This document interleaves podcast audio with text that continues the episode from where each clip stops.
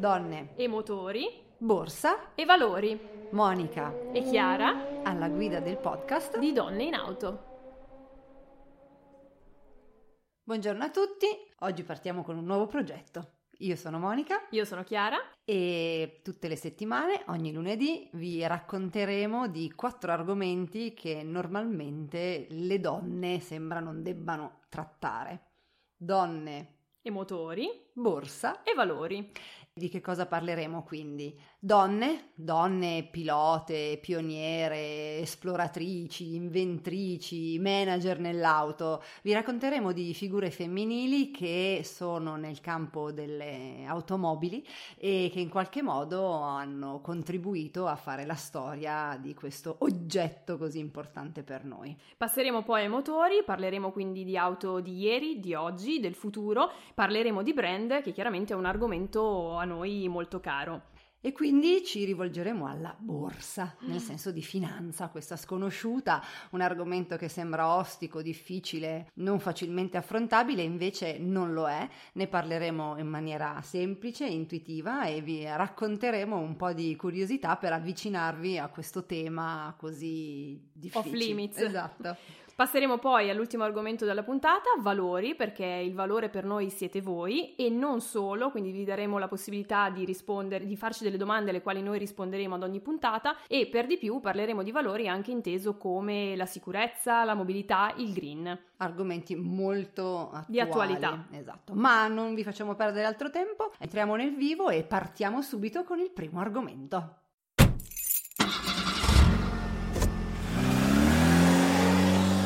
Le donne, quindi perché parliamo di donne e come? Prima puntata si è appena conclusa la Dakar, la 42esima edizione della Dakar che è arrivata al suo terzo capitolo. Dopo aver fatto 30 anni in Africa, era la Parigi Dakar, Dakar diventa un brand, si trasferisce in Sud America dove è andata in Argentina, in Cile, in Bolivia, in Paraguay. È la gara più difficile al mondo, è complicata per, da tutti i punti di vista, mezzi, persone, è veramente faticosissima, una gara con un sacco di rischi e di difficoltà e quest'anno ha iniziato un nuovo capitolo, quindi è andata nel suo trentesimo paese in Arabia eh, Saudita, che è un paese dove le donne fino a un anno e mezzo fa in realtà non potevano guidare, quindi ha una valenza oltre che sportiva anche molto importante proprio da un punto di vista culturale e sociale. Il principe Mohammed El Salman detto MBS, ha fatto un investimento diciamo non proprio modesto, 70 milioni di euro per i prossimi 5 anni e la Dakar quindi si è trasferita in questo territorio davvero spettacolare da un punto di vista eh, di panorami. Quest'anno appunto si è svolta lì, è appena finita. Tenete presente che la Dakar è il secondo evento motoristico più importante al mondo dopo la Formula 1 e richiama quantità di indotto veramente esagerato. Ci sono più di 2500 persone che ci lavorano in tanti, a tanti titoli diversi, ehm, auto, auto autobus, medici, aerei, elicotteri, camion, merci e di materiali. È veramente una, una gara spettacolare, Chiara, che, che, raccoglie tantissimi appassionati che, che, la seguono e anche quelli che partecipano. Noi avevamo avuto occasione di parlare con, um, con Rinkel che, che porta due, due, team alla Dakar e raccontava come uh, intanto che la si vive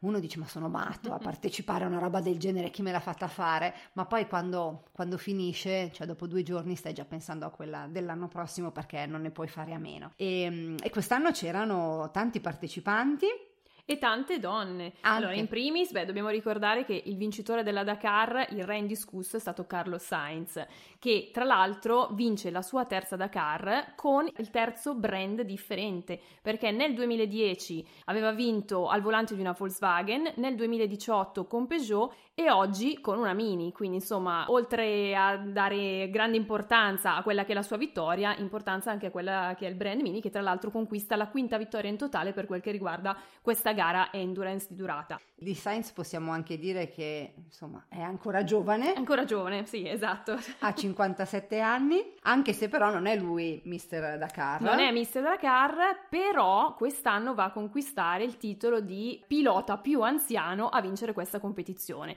Mentre Mister Dakar, dobbiamo ricordarlo chiaramente, è il carissimo Peter Hansel che quest'anno deve accontentarsi di un amaro, diciamo così, terzo posto in classifica totale. Del resto per lui che ne ha vinte 13 non è che siano proprio poco, 6 in moto e 7 in auto. Magari non si accorge nemmeno, ecco, non è che ha fatto poi così male, diciamola tutta. Ma parliamo anche, insomma, l'Arabia è un paese, come dicevi tu Monica, che da poco ha dato la possibilità alle donne di guidare e sappiamo che eh, è un paese dove le donne appunto si stanno avvicinando molto al motorsport. Che bello. Quindi non solo abbiamo delle partecipanti, perché dobbiamo ricordare, ci sono diverse partecipanti, non tantissime, si contano più o meno sulle dita di una mano, però eh, ricordiamo ad esempio, beh, c'è un'italiana, Camelia Liparotti, che purtroppo la sua Dakar non è andata come sperava perché ha avuto un problema al suo side by side vehicle, che poi alla fine sono dei piccoli fuoristrada, sì, giusto esatto. Monica? E ha dovuto ritirarsi durante la sesta tappa. Peccato. Ha ripreso durante la nona, però chiaramente ormai i giochi erano fatti. Quindi lei purtroppo è andata così così anche se la sua partecipazione comunque è importante da ricordare. Ci sono poi altri piloti appunto che hanno partecipato, c'è Fernanda Cannu,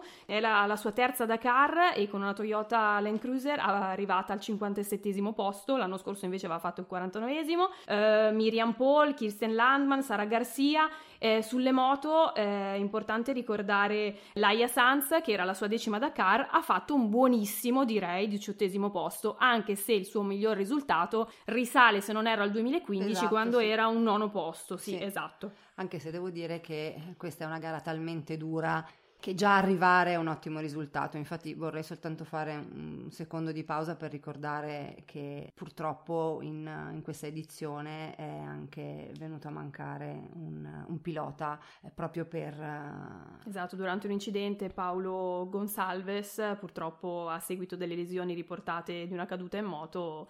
Quindi vogliamo, vogliamo senz'altro spendere una parola per, per ricordare il, il, suo coraggio e la difficoltà di questa, di questa, gara. Quest'anno c'era anche un altro partecipante illustre, Alonso. Alonso, esatto, che non è riuscito ad arrivare nella top 10, però si è portato a casa un ottimo tredicesimo posto, ha spiccato anche un volo, esatto. come oseremmo dire, si è ribaltato su una duna ben tre volte su se stesso, quindi ha dato sicuramente spettacolo. Tanta però... paura, andatelo a vedere su YouTube l'incidente. Esatto. Perché è andato tutto bene ovviamente, altrimenti... Altre donne da ricordare, Gutierrez, perché l'ultima, nell'ultima Dakar ha raggiunto il 42 posto, anche qui non il suo miglior risultato, però insomma è riuscita a portare a termine la sua Mitsubishi, eh, Monica mi ricordi, Eclipse Cross, esatto. Altra cosa importante da ricordare è che le donne in Arabia si stanno molto avvicinando a quello che è Questo il è motorsport e tra l'altro eh, è iniziato un progetto insieme alla Federazione Nazionale Automobilistica dell'Arabia Saudita, oltre appoggiato chiaramente da FIA e dagli organizzatori di Dakar, per portare ben quattro donne arabe alla Dakar del 2021. Quindi vedi che già stanno pensando. Caspita, che bello. Esatto. E tra l'altro, per fare questo, eh, proprio nella, nella, scorsa edizione, diciamo scorsa perché si è appena conclusa, sono sì. intervenute quattro eh, esponenti del motorsport nazionale arabo, tra cui anche Hazel Hamad, che ricordiamo è la prima donna araba che è scesa in pista al volante di una Formula 1 con Renault, era il 2018, sì, proprio quando hanno potuto prendere la patente. Vedremo se sarà lei a mettersi al volante, insomma, di, di questo questa, di un'auto durante la Parigi, la, la Parigi, che io torno, esatto, torno all'antichità.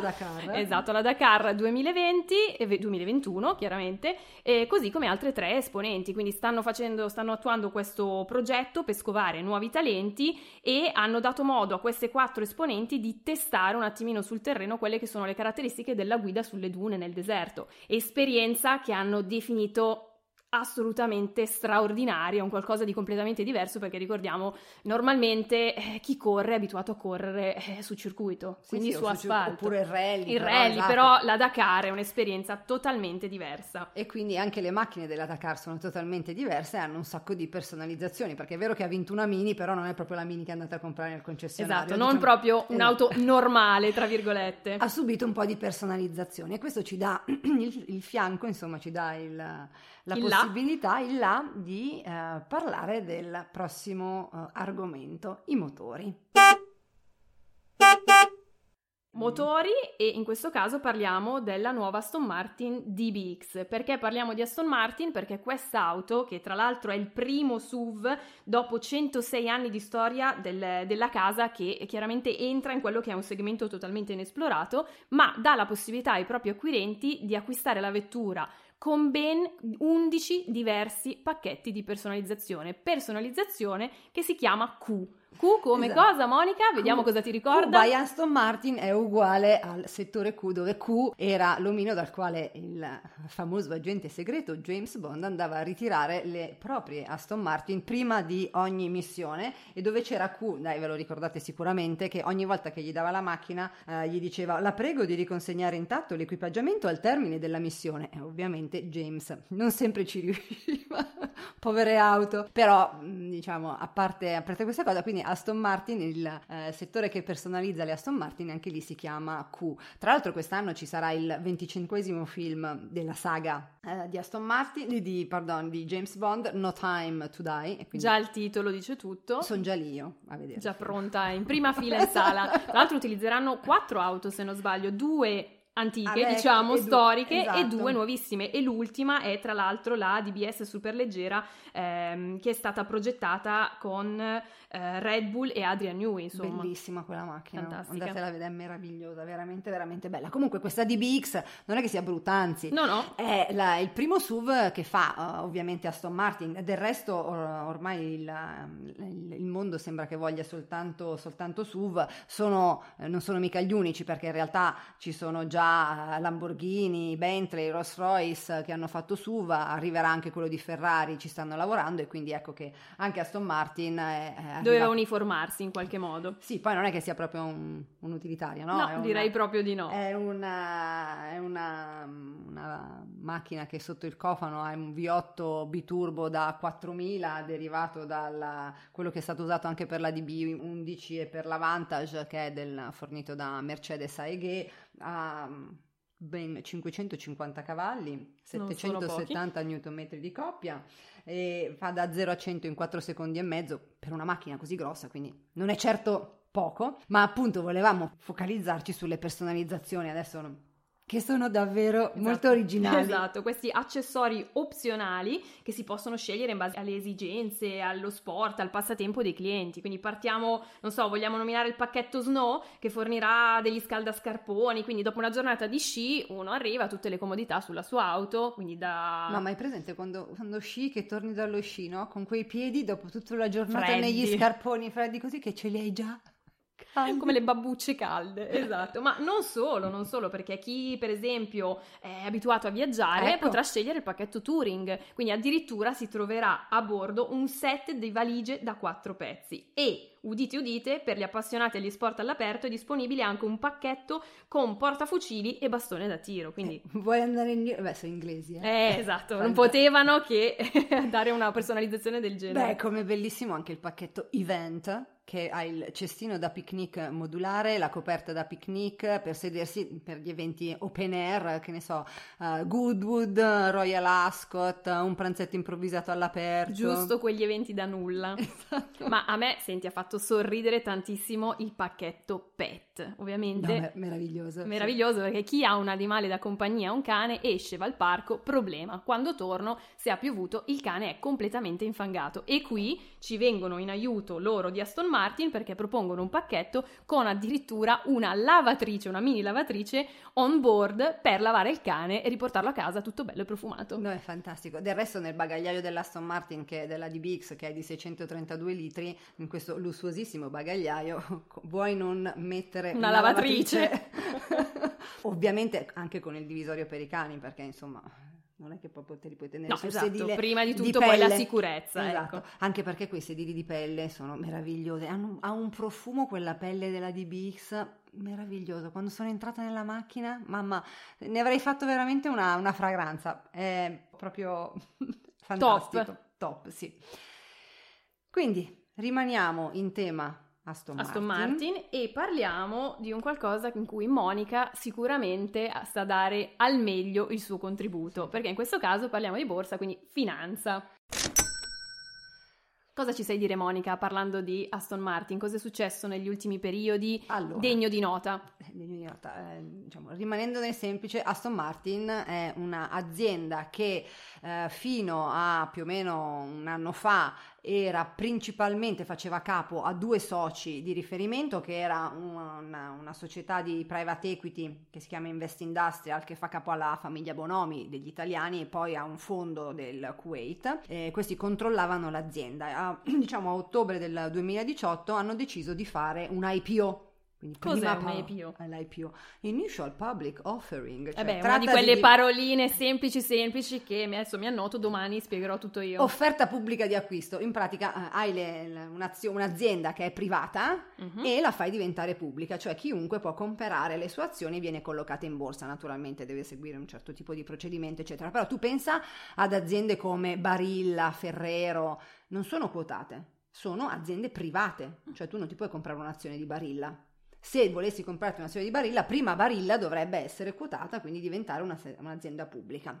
Eh, Bosch, per, se, per, parlare del nostro settore, che Chiaro, fa di Bosch la conosciamo benissimo. È mica quotata è un'azienda privata Bosch, cioè non ti puoi comprare le azioni di Bosch. Quindi affinché un'azienda, mm, tu possa comprare le azioni di un'azienda, prima di tutto questa deve essere quotata. quotata. E quindi Aston Martin non lo era, a, a, ottobre 2018 è stata quotata, è stata portata in borsa attraverso un'operazione che appunto si chiama IPO, che è un'offerta pubblica iniziale, quindi è il termine tecnico per descrivere questa operazione. E, um, da quel momento diventi un'azienda pubblica, quindi hai degli obblighi banalmente anche di uh, reportistica. E reportistica significa che devi pubblicare i bilanci ogni tre mesi, eccetera. Che cosa significa questa cosa? Che uh, inizieranno nelle, degli analisti a dire l'azienda va bene, l'azienda va male, compratela, vendetela, non fateci niente, tenetela lì, eccetera. Una delle cose più brutte che possa capitare a un'azienda, mm. l'evento più nefasto. E qui ho paura. Ecco. è, il profit warning. In pratica c'è qualcuno uh, che dice che uh, gli utili dell'azienda non rispetteranno le aspettative. Ovviamente in peggio, perché certo. se la sorpresa è positiva siamo tutti felici. Il profit warning significa che le, ehm, le aspettative in termini di profitti, di vendite, non verranno rispettate. E quindi questo può scatenare il uh, sell-off, cioè le vendite sul titolo, o che mm, per entrare meglio il panic selling.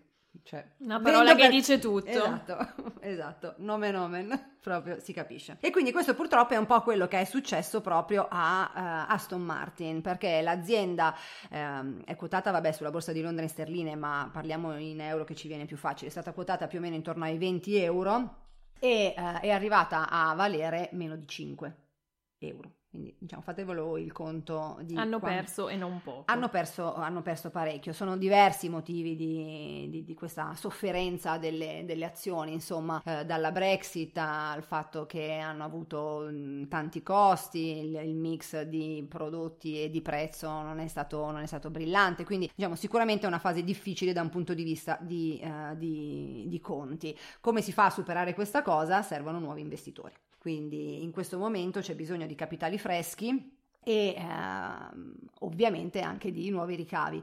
Eh, Aston Martin punta tantissimo sulla nuova DBX eh, proprio perché è un tipo di prodotto che fa aumentare tantissimo gli utili. Quindi certo, quindi per risollevare un attimino quello esatto. che è il esatto. mercato delle loro vetture. Ma in primis c'è bisogno di nuovi investitori. Nuovi investitori, il mercato in questo momento ne sta aspettando, eh, diciamo, più o meno tre, anche se uno pare essersi già defilato. Chi è? È eh, Geely, ne avete sicuramente par- sentito parlare. Geely è eh, il secondo produttore di auto cinese eh, che eh, fa capo a un simpatico omino uh, classe 1963 Li Shufu che ha iniziato facendo dei frigoriferi e, uh, e poi eh, nel, insomma, la, qualche anno fa ha deciso di... Nel 97 se non sbaglio, sì, mi nel, sono informata. Che sei grandissima. Nel 97 ha iniziato a fare macchine. Mm e, e, da lì si è un filo allargato e ehm, non ha soltanto cominciato a fare macchine, ma ha cominciato a fare shopping in giro per il mondo di aziende che producono auto. Quindi ha cominciato, per esempio, nel 2010 comprandosi niente poco di meno che Volvo, dalla, dalla, che all'epoca era di Ford. Quindi la cinese Gili è il proprietaria, la proprietaria di Volvo.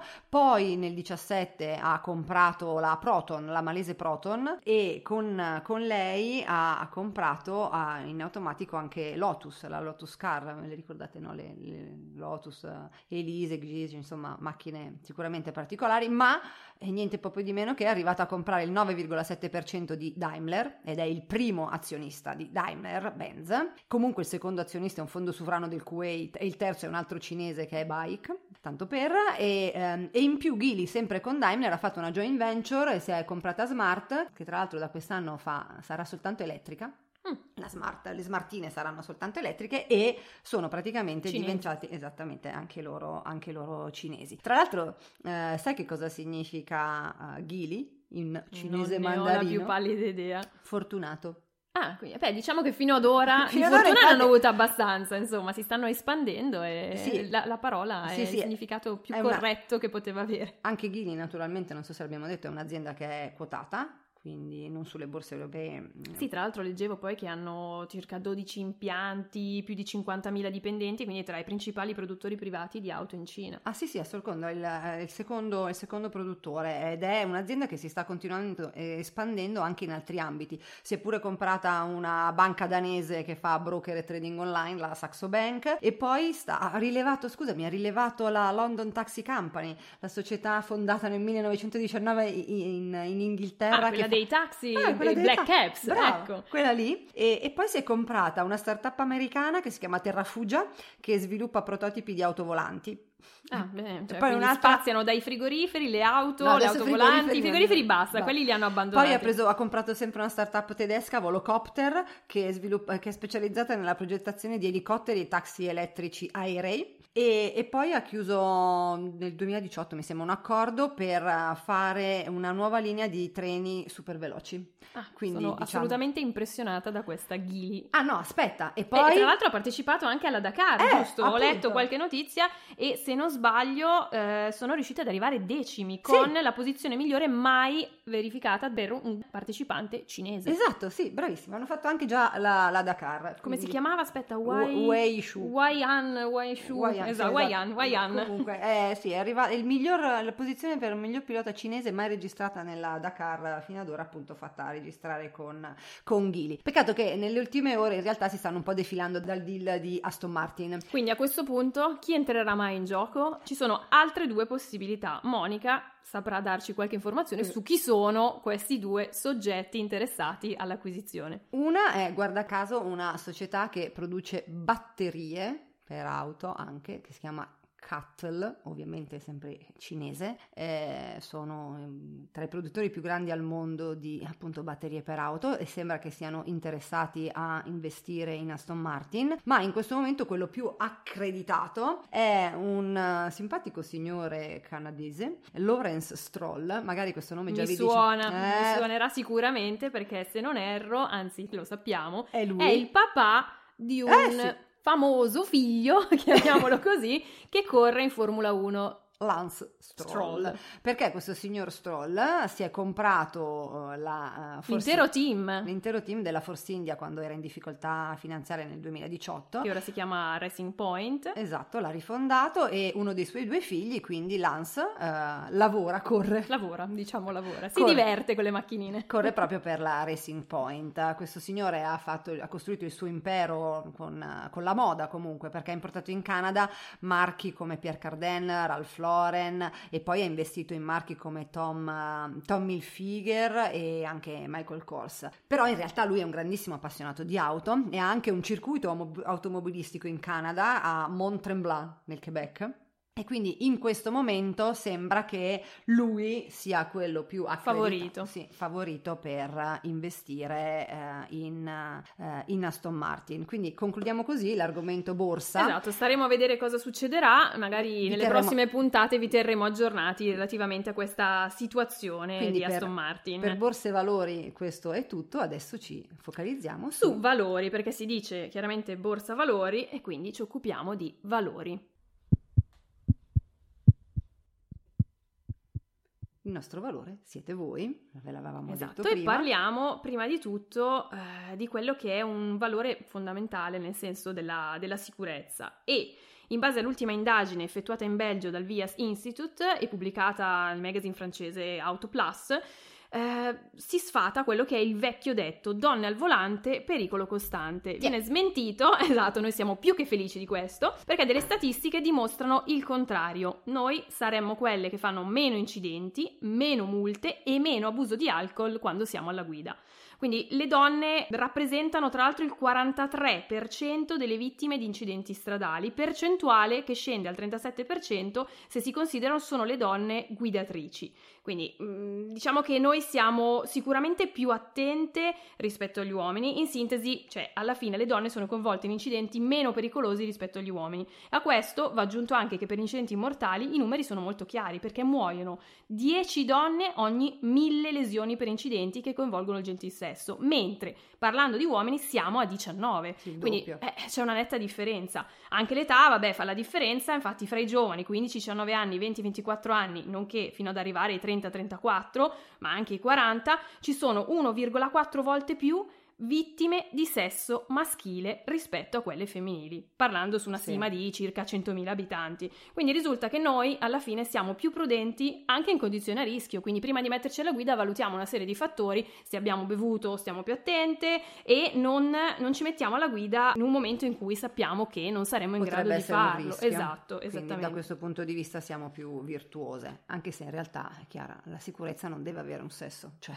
sì, dovremmo essere tutti allineati sullo stesso livello. Esatto, anche. quindi la, l'obiettivo è che la sicurezza deve essere un diritto, un dovere, un obbligo comunque per tutti, uomini, donne, grandi, piccini, per, per tutti quanti. E purtroppo siamo ancora lontani da questo perché eh, secondo le stime dell'Organizzazione Mondiale della Sanità ogni anno comunque nel mondo più o meno muoiono ancora per incidenti stradali 1,35 milioni di persone che sono eh, tantissime. Pensi, è un numero altissimo. Gli incidenti stradali rappresentano ancora la prima causa di morte dei giovani tra i 5 e i 29 anni di età, una roba. E in Italia il 19% dei decessi su strada sono di ragazzi che hanno tra i 20 e i 29 anni e le statistiche dicono che il 100% di questi incidenti sono evitabili. Sì, esattamente, basti roba... pensare, cioè si esce la sera, vanno in discoteca, escono, hanno bevuto e nessuno si pone il problema, no, non devo guidare, perché no. chiaramente soprattutto negli ultimi periodi è un, è un argomento di attualità, sì, purtroppo, veramente purtroppo, purtroppo sì. è, un, è, una questione di cui parliamo tutti i giorni e dobbiamo uscirne in qualche modo. È vero che le macchine moderne, le macchine nuove, sono anche più sicure rispetto a quelle vecchie, tant'è che eh, le auto immatricolate da più di 15 anni hanno il 50% di probabilità in più di essere coinvolte in incidenti gravi rispetto alle auto immatricolate due anni fa, che sono quelle dove sono presenti i famosi ADAS. I... Vogliamo spiegare cosa sono questi sistemi ADAS? E gli ADAS sono i sistemi di assistenza alla guida che possono essere sistemi attivi, passivi, insomma, eh, banalmente il sistema che mi permette di eh, non avere più il famoso angolo cieco che era, ah, quello è assolutamente era pericoloso. Oggi è Questo un, è una, un, ADAS, il sistema di assistenza alla guida, quello che mi permette di mantenere la distanza rispetto all'auto davanti a una velocità costante. Sono, sono tutti sistemi che effettivamente aiutano, ma ovviamente non sono sufficienti certo. e, soprattutto non tutti ancora li vogliono in, uh, nelle macchine perché in tante macchine sono ancora, ancora un, po', un, po', costosi. È vero che comunque eh, gli ADAS sono, sono molto utili. E fondamentali diventeranno fondamentali. Diventeranno fondamentali, però io ero stata a un convegno dove c'era un numero che mi aveva veramente imbarazzato. In base a delle campagne di controllo che avevano fatto a Roma, quindi soltanto a Roma nel 2017 e nel 2018, il 20% delle auto fermate, gli occupanti di queste auto e dei posti anteriori non avevano le cinture di sicurezza e si arrivava quasi alla totalità dei passeggeri posteriori non le indossava. Cioè, di che cosa stiamo parlando? Un'indagine del Corriere della Sera nel 2019 dice che c'è stato un aumento del 10% delle multe nei primi nove mesi del 2019 per le mancate cinture di sicurezza. 82.800 multe. Cioè, 82.800. Adesso è vero che non bisogna guardare il valore assoluto, ma bisognerebbe guardare la percentuale. Ma di che cosa stiamo parlando? Cioè, se non mettiamo le cinture di Siamo sicurezza. Siamo noi i primi che dobbiamo capire che dobbiamo mettere le cinture di sicurezza. Alla fine lo facciamo per noi, lo facciamo per la nostra vita. Esatto. Quindi io adesso non voglio fare la, la bigotta, però secondo me la sicurezza in macchina viene davvero al primo posto. Se uno vuole fare, vuole divertirsi, va in pista, eh, ci sono comunque delle, delle occasioni, delle sì, possibilità. ci sono anche delle condizioni totalmente differenti, cioè parlando appunto come suggerisci tu Monica di pista, lì abbiamo delle vie di fuga, esatto. eh, la, la, pista è molto più larga, non ci sono, sì ci possono essere altre persone in pista, però chiaramente è una situazione completamente differente. Quindi, quindi... non voglio fare pippotto, però, no. però, la sicurezza è veramente importante per se stessi e, e per gli altri e dobbiamo iniziare anche noi, noi una cosa che facciamo per esempio su Donne in Auto alla quale teniamo tantissimo è cerchiamo proprio di far vedere anche che non si usa il cellulare in macchina quando si guida, quindi no cellulare, eh, abbiamo macchine, le macchine moderne permettono tra l'altro appunto di liberarsi da, da questa cosa, no? Ci sono, eh, funzionano i messaggi vocali. Esatto, il famoso Bluetooth che collega famo- esatto, il cellulare alla Bluetooth, macchina. Quindi eh, la nostra raccomandazione è davvero questa, vogliamo proprio perché voi per noi siete un valore, eh, combattete questi comportamenti, combattiamo anche veramente nella quotidianità questi, questi comportamenti che comunque sono anche dei brutti esempi per i ragazzini che ci vedono e tutto, quindi no cellulare eh, intanto che si guida, no video, no storia intanto che si guida se si sta appunto guidando e um, quindi è un messaggio che ci vogliamo sentiamo... far passare, esatto. E Pensateci. Con... Esatto, e quindi con questo noi eh, vi salutiamo. Concludiamo questa puntata in attesa della prossima, non vediamo l'ora insomma di ritrovarci per darvi la carica per la settimana successiva. Quindi buon lunedì, buona settimana e ciao a tutti. Ciao!